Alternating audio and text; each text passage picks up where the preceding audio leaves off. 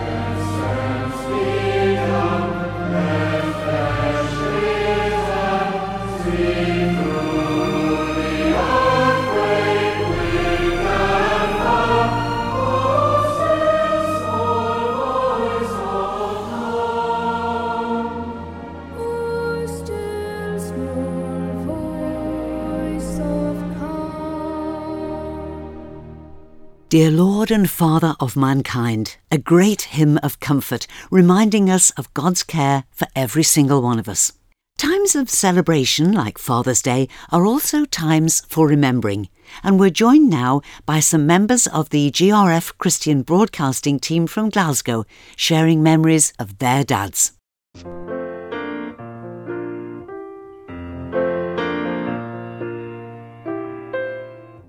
Last night I dreamt I was dancing with my dad. Round and round and round we floated in an effortless waltz, our feet barely touching the dance floor. It felt as if our own momentum could carry us to the very edge of space and time. It's not a dream I've ever had before, and I can't think what prompted it. It can't be drawn from memory because I never danced with Dad when he was alive. He was far too frail for that. To say I was a daddy's girl is an understatement. The first sentence I ever tried to string together was, Time strike, daddy come. I would wait by the front door for him to get back from work, and when I was old enough, I was even allowed to go and meet him at the factory gates. One of my most vivid childhood memories is of waiting for him to arrive home and of my mother bending down to look intently into my seven year old face, warning me not to run and jump into Dad's arms as I'd been used to doing. He'd been in hospital, he'd had surgery. I must be careful not to hurt him. Although Dad still looked the same, he never was the same after that. No more boisterous games, no more being swung high in the air no more wild football tackles. Instead, he would read to me. He was a natural storyteller with a fine sense of the dramatic. He would close the book with a decisive thwack just as the hero entered the haunted house or the heroine was about to be cut off by the incoming tide, so that my sister and I could hardly contain ourselves until the next evening's instalment. And as the years went by, and he became weaker and even more frail, we had to be quiet so as not to disturb him. And as his world contracted, so we went out and brought back stories to interest or amuse him. We'd do crosswords, listen to the radio together, or just talk. On good days, he would play the piano and we'd sing. But we never danced. He was never strong enough for that until last night. It's 18 years now since Dad died, but in my dream he was vividly alive. And for me, it was a glimpse of heaven. For there, Dad was well and strong again. All tears were wiped away. There was no more death or mourning or crying or pain. Just the dance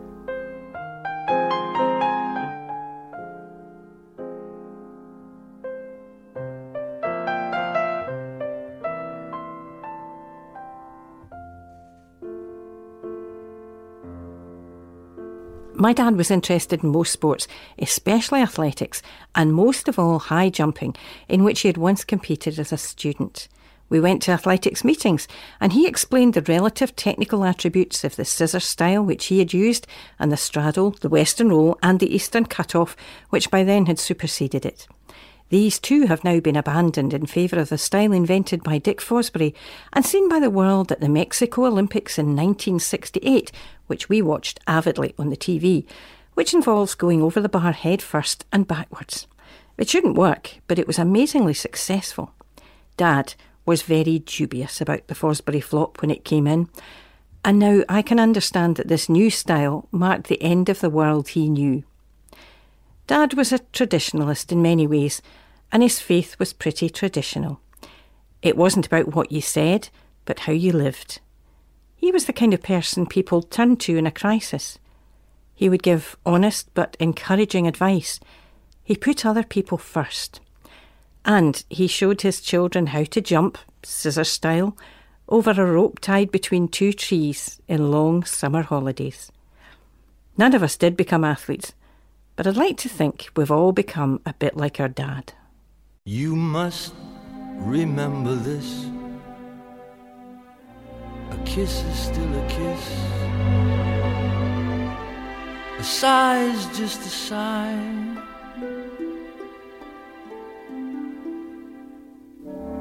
The fundamental thing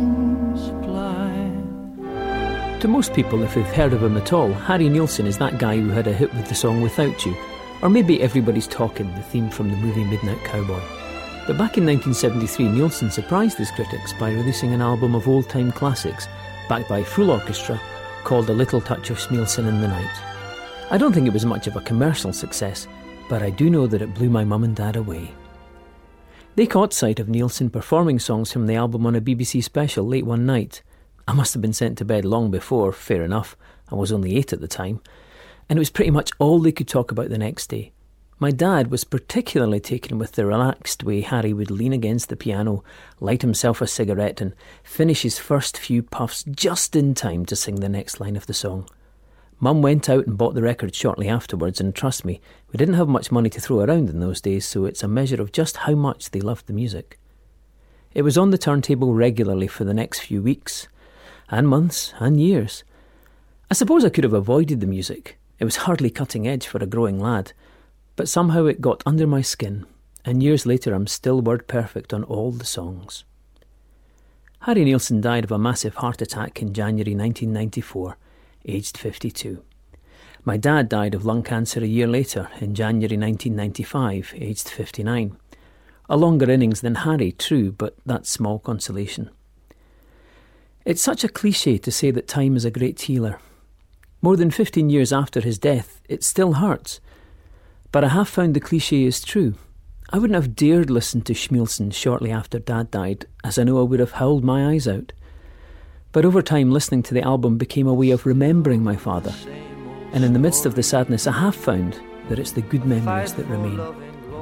I can remember my dad dying, of course I can.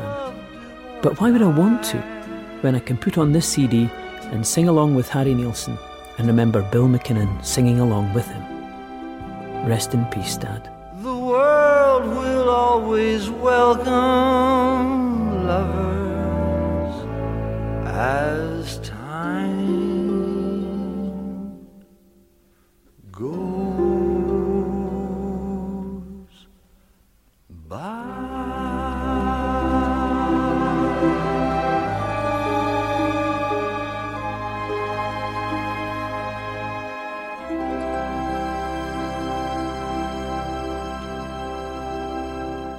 Thank you to the GRF team in Glasgow for sharing those Father's Day memories.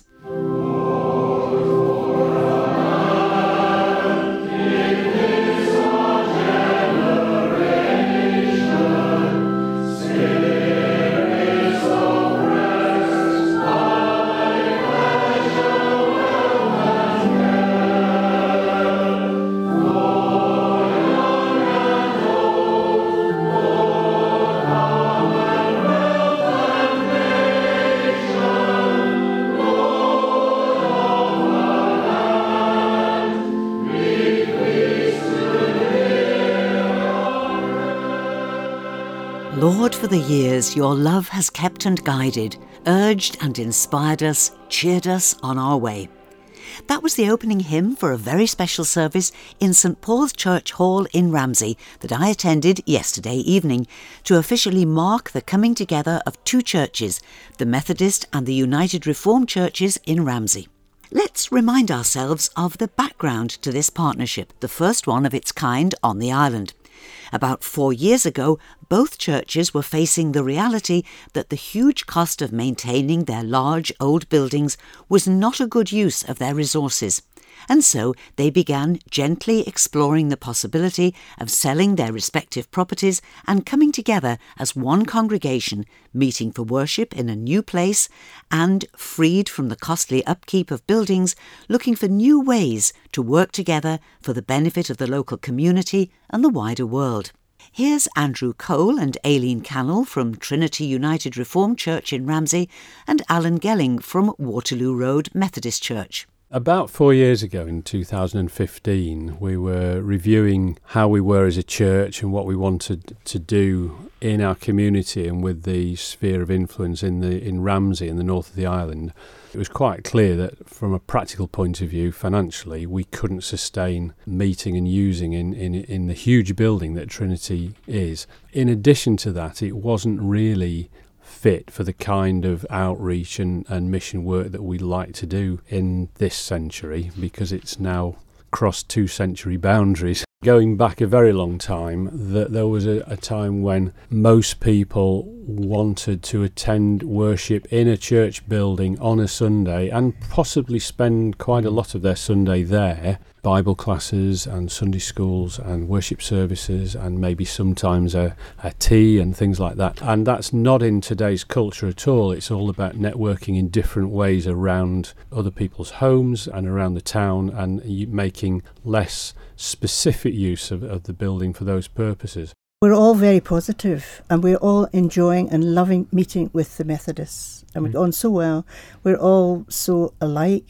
Our, our form of worship's very similar, and we all have this outlook that we're all going to go and do some outreach in Ramsey. That's mm. what we'd really like. We'd be looking for a premises that can be of service to the people in the community seven days a week mm. in all kinds of different ways. The facts that you've heard about the URC exactly fit the Methodist Church as well. The problem has been the high cost of maintaining very old buildings. Uh, in my whole time as a member at, at Waterloo Road Church, there has been expenditure on maintaining the fabric of a building that was constructed in 1846, and that comes more difficult to fund as the time goes on. The churches have all got assets, but they're all expensive assets, and to make best use of those assets, to join together, to pool your resources, it increases the number of people using a particular facility and reduces the burden on those people to fund that sort of operation.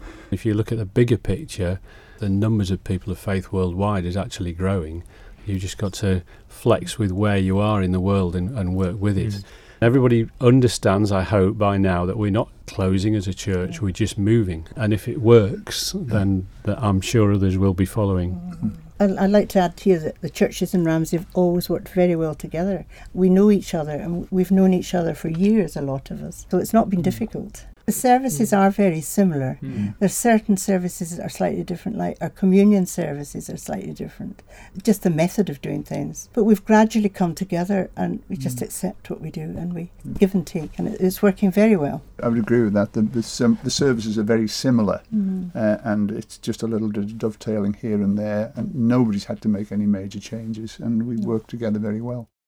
And so those four years of careful preparation and forging of friendships took another big step forward last night at a service of celebration in St Paul's Church Hall in Ramsey, the new home for the united congregations of Ramsey Methodist Church and Trinity United Reformed Church. At the service, a declaration of commitment between the two churches was signed by Reverend Richard Hall, leader of the Methodist Church on the island, and Reverend Jackie Embry, who is moderator of the Mersey Synod of the United Reformed Church, of which Trinity United Reformed Church on the island forms a part. The Declaration of Commitment was also signed by Reverend Dawn Mather, leader of the United Reformed Church on the island, and Reverend Brian Yardy, who's the minister of Ramsey Methodist Church. At the service, special thanks was given to the vicar and wardens of St Paul's Church for their invitation to the new congregation to meet each week in St Paul's Church Hall. But this is much more than just sharing a hall. The Methodist and United Reformed churches hope to work with St Paul's Church on joint acts of caring within our community, as Andrew Cole now explains. What we'd like to do is think about how we wish to serve the community. And we're doing that by running what's called a mission audit. So we're looking at something called the five marks of mission. It's getting a bit technical now, uh, but looking at reaching out uh, with, with our message and disciple making and worshipping together and serving others and, and serving the world as well, including green initiatives and things like that, and very practical help, for example, with things like the food bank. And so we'd be looking at where the holes are and, and decide what action to take. Reverend Richard Hall, leader of the Methodist Church on the island, was full of admiration for what these churches have achieved. Oh, absolutely thrilled. I mean, for these two congregations to recognise the importance of mission and to move on together, I think that's just so exciting. It's a, it's a model for all of us, really. This has been compared to an engagement that more often than not leads to marriage. Did you find that was a good comparison? Yeah, I think I think it's a very good comparison. You know, it's it's a commitment along the way, and it says yes, there are still things to iron out, things to work out together, but it's about working out together you know, pre engagement, you kind of go off into your own corners and dream, don't you? Once you're engaged, you actually do that planning together. And that's where we need to be to see this move forward. We've talked about the journeying together of the two churches and sharing worship and discovering uh, that they really liked each other and found that there was more that united than divided them. But you drew attention to what you described as something very courageous, and it was that they decided that as soon as one of the churches was sold, that would be the point at which they came together. Absolutely. And it, to me, it seems as though that piece of risk taking was what kind of freed the logjam. Up, up to that point, people couldn't quite envisage how this would happen. But uh, having the courage to say, well, whatever happens, as soon as one building goes, we're going to move out, whichever congregation it had been that sold first then I think that was what made people think, yeah, this is, this is real. This is actually going to happen. And then to have, you know, the wonderfully gracious invitation from St. Paul's to come and use the hall for worship, that just kind of set the seal on it. And I, and I think that's the way God works. You know, we take a little bit of a risk. And God says, okay, I'm going to honour that. And now here's, here's something in response to that risk. And that really feels as though that's how it happened. The thing that I found particularly encouraging and inspiring about tonight is that you said this is not just two denominations agreeing to worship together, but now it's an ongoing journey to see who else they can work with. Absolutely. One of my colleagues from another denomination said to me recently, You know, we believe as Christians that we're going to spend eternity together, don't we? I said, Yeah, that's absolutely right. I said, So perhaps we'd better learn to get on with each other here, hadn't we? And I think this is a model for us. It's a sign, it's a moving forward. Surely, if we can't get to the point on the island where all the Christians work together, how can it happen anywhere else? You know, we all have the same boundary. Um, somebody once said to me, Where's your parish? I said, Well, if your feet are dry, you're in it. If they're wet, you're out of it. And that's the nature of the island. If we can't do it here, where can it be done? So that's a challenge to us, I think. And you did sum it up when you said that very few people know about this service that's taken place here tonight. Yeah but lots of people know about our divisions. Yeah, absolutely. There's, there's a kind of a grieving over that. That's not the way it was intended to be. And that reading from Acts tonight, which talked about the believers in the first place being all together in unity, that's where we're meant to be. Uh, and I know, you know, I know the history, I know why it's happened, but the sooner we can begin to rebuild together as one body, um, the better. As I mentioned a moment or two ago, the United Reformed Church on the island is part of the Mersey Synod of the United Reformed Church, and their moderator or leader, Reverend Jackie Embry, came across from Liverpool to take part in the service and sign the document on behalf of her denomination. And she too was clearly very happy to be here. It's great to be here. This is a very, very special time for us here on the island because it's really the first partnership of this kind. But is this something that you're familiar with in the wider United Reformed Church? It is. We've got in the, in the Mersey Synod about 20% of our churches are in a partnership of one sort or another. I mean, sometimes it's necessity that drives folk together, but when they get together, the energy just escalates and good things generally happen. Uh, 95, 99% of, of what we do, who we are, what we believe, we all hold in common. And most of what we don't is purely organisational. And so we need to work together for our faith. We're here to pass on our faith, we're here to serve the community, and we can do it much better together than apart. But the thing that I found most interesting was that they don't want this to be the end, they want to be seeing who else they can partner with, how they can draw other people into this. And that's a very forward looking sign, isn't it? It is. I mean, the United Reformed Church as a whole thought that it was forming itself to die, to do exactly that, to join with others. Um, and so far, we've, we've not done a lot of that, but we're very open to it. And locally here, they've been very fortunate in that they've been welcomed by the local Anglican church into, into the church hall. And I think good things can grow from that as they get to know that they have so much in common and nobody has two heads or anything like that. Jackie, here you are in a position of leadership within the United Reformed Church. Did you imagine that this would be how your life would work out? Certainly not. It was a, a big surprise to me, and if you'd asked said that 30 years ago, I'd never have believed it. But God does strange things, and it's wonderful. It really is. I've been really privileged to to see lots of things like this happening, and and there are difficult times, but there's a lot of good times, and there's a lot of faithful Christians out there, and good things happening. So yeah, it's it's great.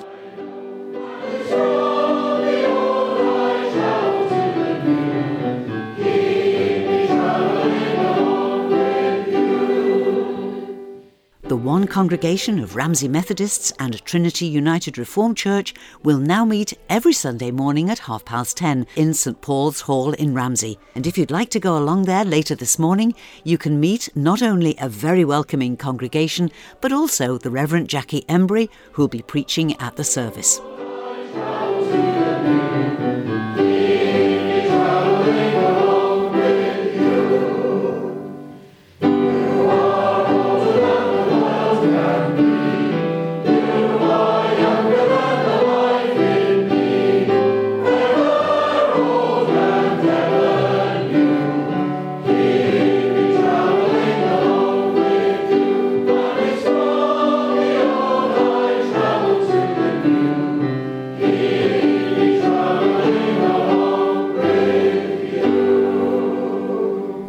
Little more music from last night's service to celebrate the signing of the Declaration of Commitment between the Ramsey Methodist Church and Trinity United Reformed Church, that's all that we have time for this week.